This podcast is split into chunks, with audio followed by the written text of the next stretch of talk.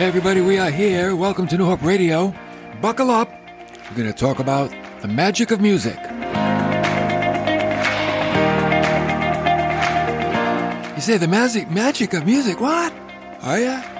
Music can be magical. Yes, it can. We're in a series. It's, it's about the life of David, but you know what we're learning? That our lives can parallel David's life in many ways. Oh, yes, they can. Many of the things that he went through, not that we go through the same ones literally, but there is a comparable influence that his life has to our life. We're going to see that in this whole series.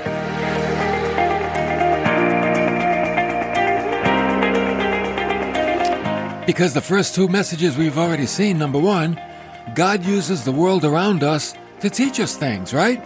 So there it is. The whole world is a classroom. Don't forget it.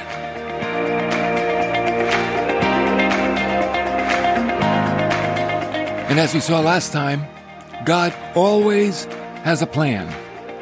He knows what he's going to do. Whether it's David's life or your life or my life, God knows what he's going to do.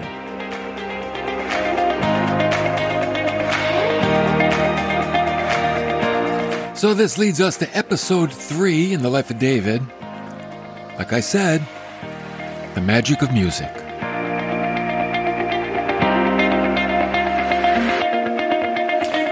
All right, now, don't let the word magic scare you, okay? Don't, oh, he used the word magic. Listen, I don't mean it in a sense of the occult, but actually, I mean it in the realm of fascination. Um, you know, a magician fascinates people with the things that he does. That's the, that's the entertainment value of what he does. It's fascination. Now, a word study has shown me that, number one, fascination leads to charm. Secondly, charm leads to grace. Thirdly, grace leads to ease. And this is what music does. Oh, it does it for the soul. Music eases the soul. And we're going to see how that worked today. Oh, yes, we are. Now, let's talk a little bit about the origin of music. Where did music come from? When did it start? Well, the biblical account tells us that music began in Genesis chapter four. The sixth generation of Cain bore two brothers. One was named Jabal. He lived in tents and he raised livestock. The other one was named Jubal. He lived in a nightclub and played instruments. Not actually, no. But he was the father of those who played the lyre and the pipe, string and wind instruments, according to Genesis four twenty-one. Now, one writer said, Cain's descendants distinguished themselves by their inventive genius in the arts. Hmm. It's interesting that the line of Cain was responsible for musical instruments, a line which had, oh, here it comes, the seeds of the world, as we know it in contrast to God. Right? Cain was contrary to God. He killed his brother, and he rebelled against God. And his seed kind of went the way of the world. But yet, it's not a denunciation of musical instruments, just because they came from the line of Cain, but to show that God has given talents to all people, even those who do not walk with him. And if people use it for bluegrass, that's between them and God. That's all I can say. But let me ask you, does God love music? Well, right in the middle of our Bible, do you know what we have? one hundred fifty songs. They're called Psalms. More than half of them have been written by David. It's as if, it's as if God was saying, sing them, and sing them often, and learn them well. These are my songs, and they are the songs of God. After David had been anointed king, Saul had taken a turn for the worse. Remember now, he wasn't king yet. He's still a teenager, but he was anointed to be the future king. And Saul took a worse, took a turn for the worse, personally and, uh-oh, spiritually. So we pick it up in First Samuel sixteen in verse fourteen. And it says, "Now the Spirit of the Lord departed from Saul." Oh. See, Saul was a king, so he was endued with the Holy Spirit to lead the people. And by the way, this is not something a New Testament believer needs to fear. Jesus said he'd always be with us, but in the Old Testament, things were different. So it says, "An evil spirit from the Lord terrorized him. Saul's servants," verse fifteen, "then said to him, 'Behold now, an evil spirit of God is terrorizing you.'" I say, very observant. Oh, you guys are sharp. Oh, yeah. Now, we see something like this mentioned in two other places, you know. In Judges sixteen nineteen, Samson, when they cut his hair, he didn't know that the Lord had departed from him. Again, he was a judge. He had the endowment of the Spirit, but the Spirit left. In Psalm fifty-one eleven, David said after his sin with Bathsheba, he said, "Do not take your Holy Spirit from me."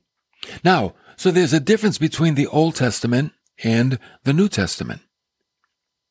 It's called the endowment.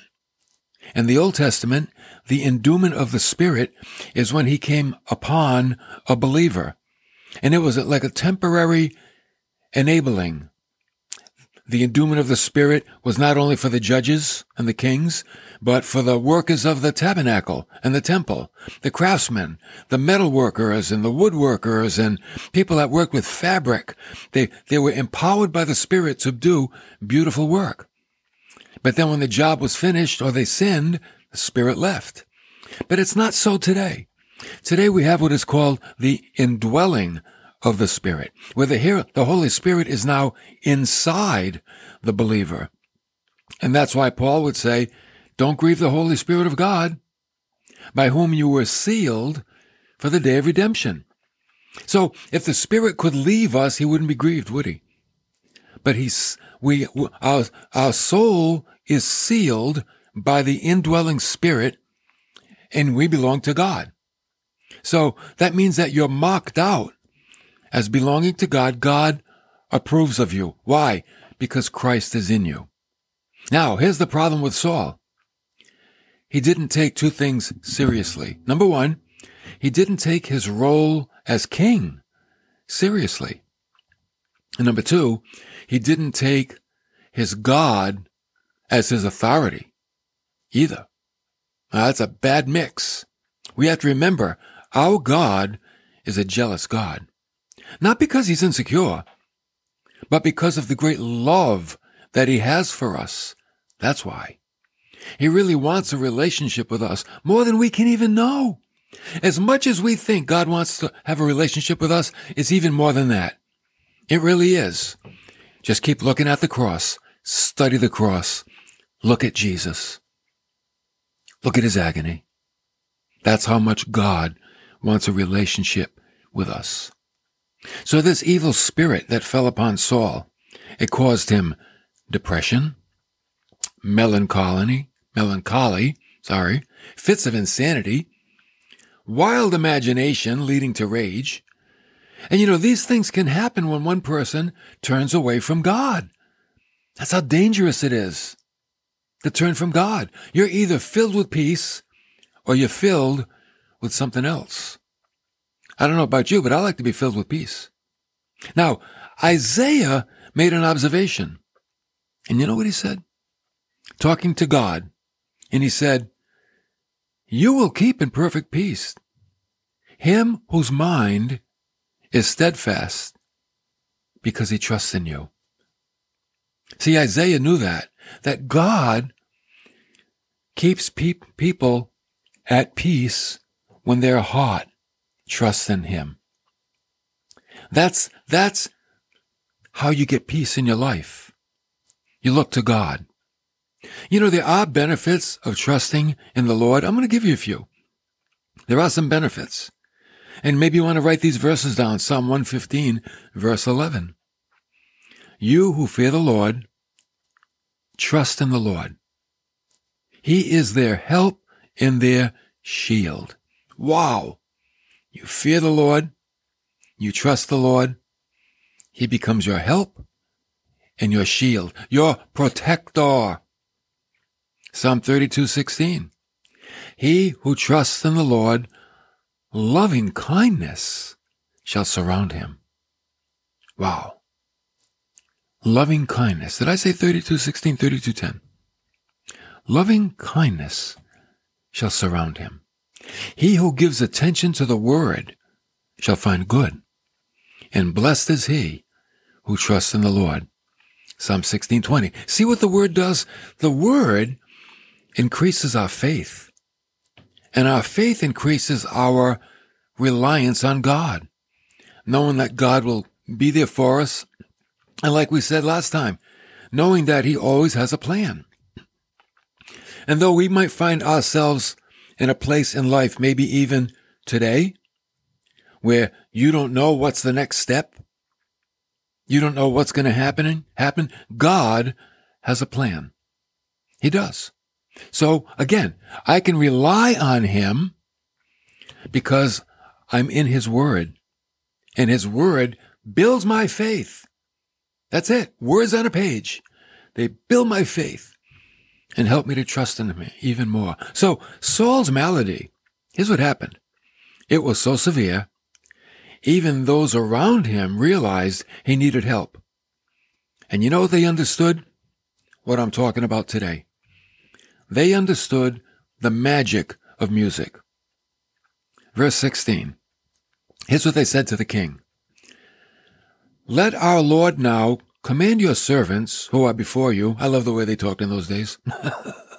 Let our Lord now command your servants who are before you, and let them seek a man who is skillful.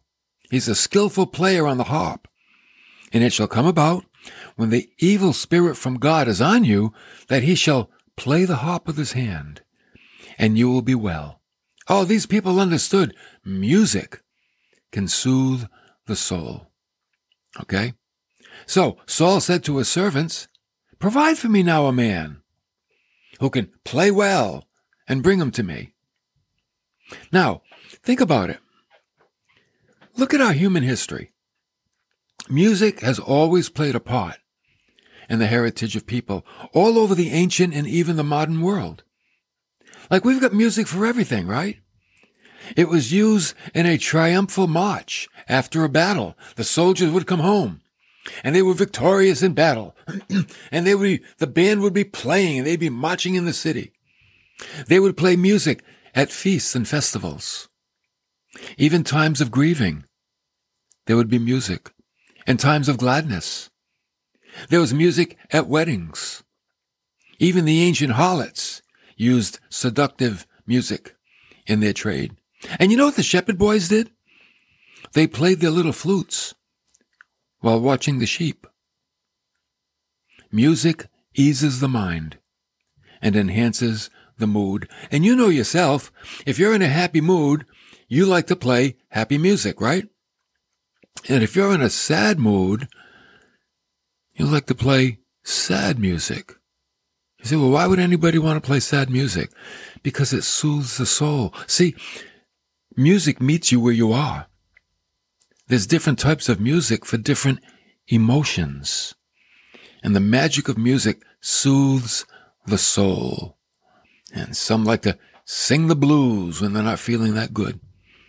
And then there are some that are singing happy music. And some like reggae, reggae when they're getting high, I guess. I don't know. I don't know.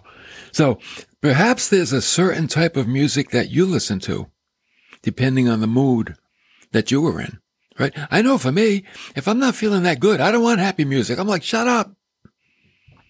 I'll, I like sad music. I like mellow music, because that's where I am. And then if I'm in a good mood, like, yeah, man, let's rock out, right? Raise the volume. Music does stir up the emotions, right? Remember Rocky? Remember Rocky running up the stairs? Dun, dun, dun, dun, dun, dun, dun. Man, after you saw that, you wanted to go out and run up the stairs, right? I know I did. I can do that. I want to go run up those stairs. That Rocky music is inspiring. Remember Eye of the Tiger? Eye of the Tiger with uh, Mister T working out. And Eye of the Tiger, they'll play that at football games. Why? It gets people going. It's good workout music. You know, when you, when, when people go to the gym and they listen to music, they don't listen to Lawrence Welk. They listen to A C D C. They listen to music that gets them going. You know, that's what, that's what they do, because it pumps you up. Music has a, has a way of, of taking our emotions to another level. Now, God never runs out of creative ways to carry out his plans. And he knows. See, again, Saul doesn't know what's going on. David doesn't know what's going on. God knows what's going on. So one of the young men said, "Oh, behold, I've seen a son of Jesse, the Bethlehemite. Oh, he's a skillful musician, a mighty man of valor, a warrior, prudent in speech, and a handsome man, and the Lord is with him." Now you would think, why all these other qualities are being mentioned? Saul just wants a musician. Because when he's a man of valor, a warrior, he's a good speaker, and he's good looking, that graces the king's court. That's what it does. It graces the king's court. Remember when Nebuchadnezzar abducted the, the Hebrew boys and brought them to Babylon? He didn't take everybody. He looked for those that looked intelligent.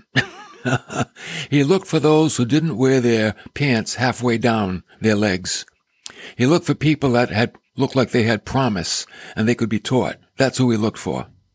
Now, good character travels, right? They probably saw David out there in the field, playing his flute for the sheep or his harp. And so good character travels, and so does bad character. When somebody's got a bad reputation, people know. When somebody's got a good reputation, people know. I want you to notice David's credentials. Skillful musician, brave, speaks well, fine looking, and the Lord is with him. You know what Proverbs twenty-two twenty-nine says? And this is a good verse to really tuck into your heart. "Do you see a man skilled in his work? He will stand before kings. He will not stand before obscure men." Now, that happened to David. He was skilled in his work, and he was brought before the king. What about you and me? Well, whatever you do, get good at it. Become accomplished. God will promote you. See, I don't think it matters what we do, but what matters is, do we do it well? Do you put your whole heart and soul into what you do? Whether you sweep a floor, drive a truck, or program computers, do you put your whole heart into it? That's what matters. My attitude toward what I do. And you'll stand before kings. Oh, yes, you will. So we can make a personal application. I like this part. We can make a personal application of what we've seen so far. Never count anything or never discount anything in your past that you've done. Whatever you've done in your past is still an important part of who you are. There are things that you've learned in the world, even before you were saved. And God will allow you to bring them into the service of his kingdom, right? Don't think, oh, whatever talents I had before I was saved, they're no good. Oh, yes, they are. They're all part of your grooming.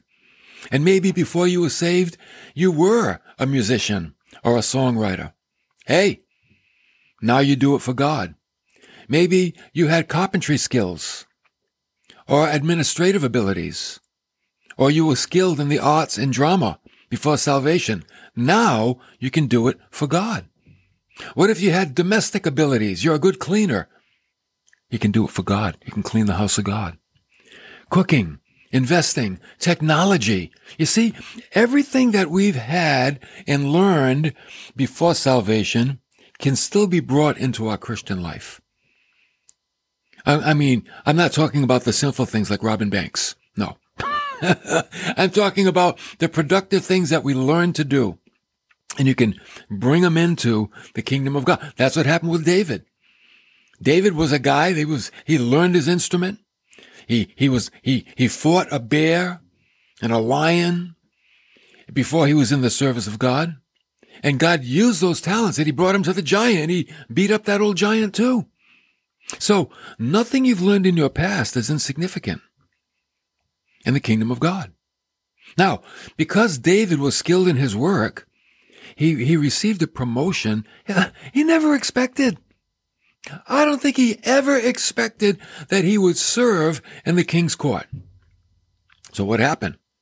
Saul sent messengers to Jesse, and he said, "Send me your son who's with the flock." And Jesse took a donkey loaded with bread and a jug of wine and a young goat and sent them to Saul by David, his son. So he even sent him some food. Then David came to Saul, because you don't go to the king empty-handed. That's the thing. You don't go to the king empty-handed. Not that the king needs food, but it's respectful to go to the king with something. And I want to take that and translate it into church today. You know, when you go to church to hear from God, don't go empty-handed. That's why you bring an offering. You bring an offering to God to honor him, to reverence him, to respect him, because that's the way it's always been.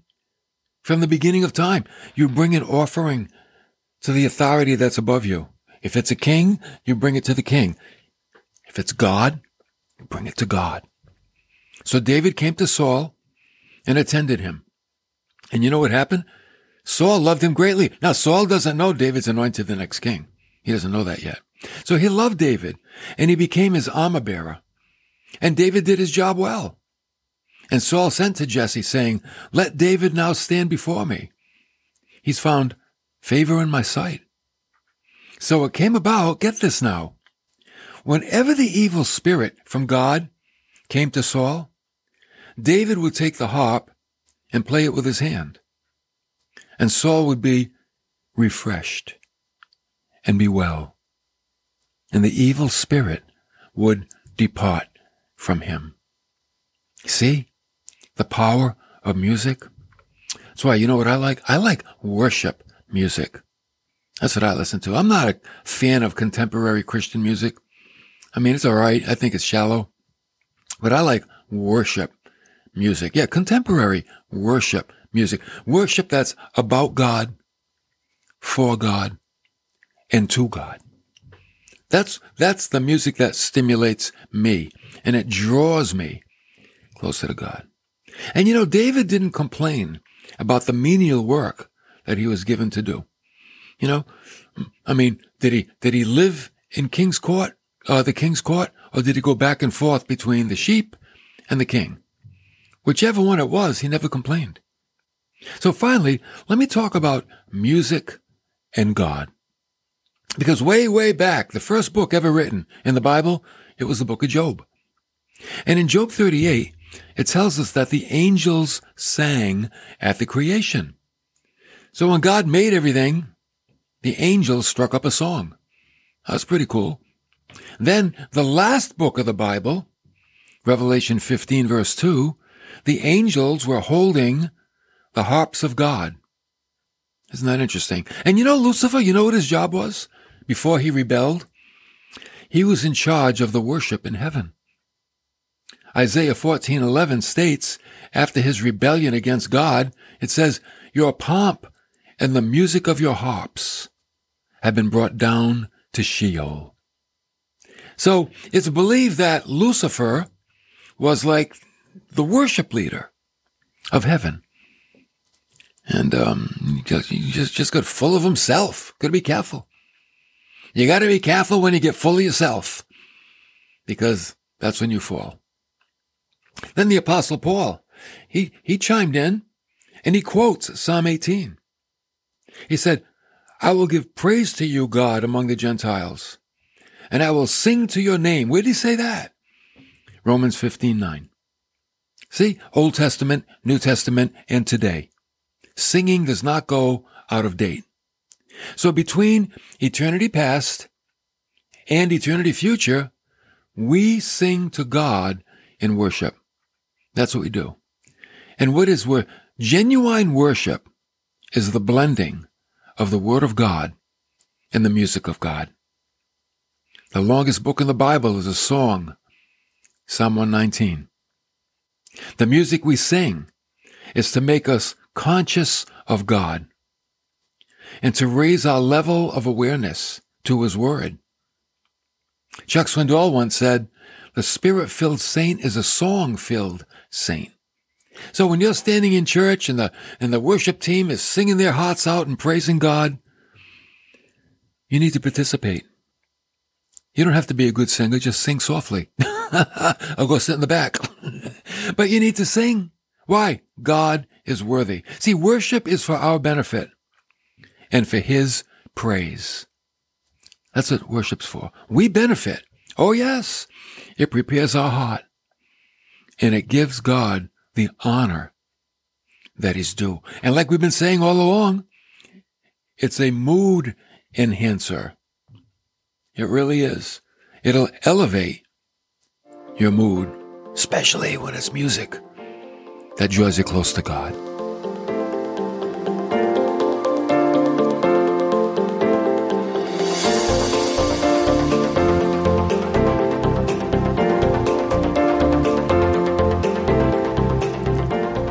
And you know, you don't have to be musically inclined to play music. Matter of fact, if, if you're not musically inclined, you can play bluegrass. Just kidding. Just kidding. I know we have bluegrass fans in our audience, and we love them all. It's good music. You know, I, if I lived in Louisiana, I'd probably love it too.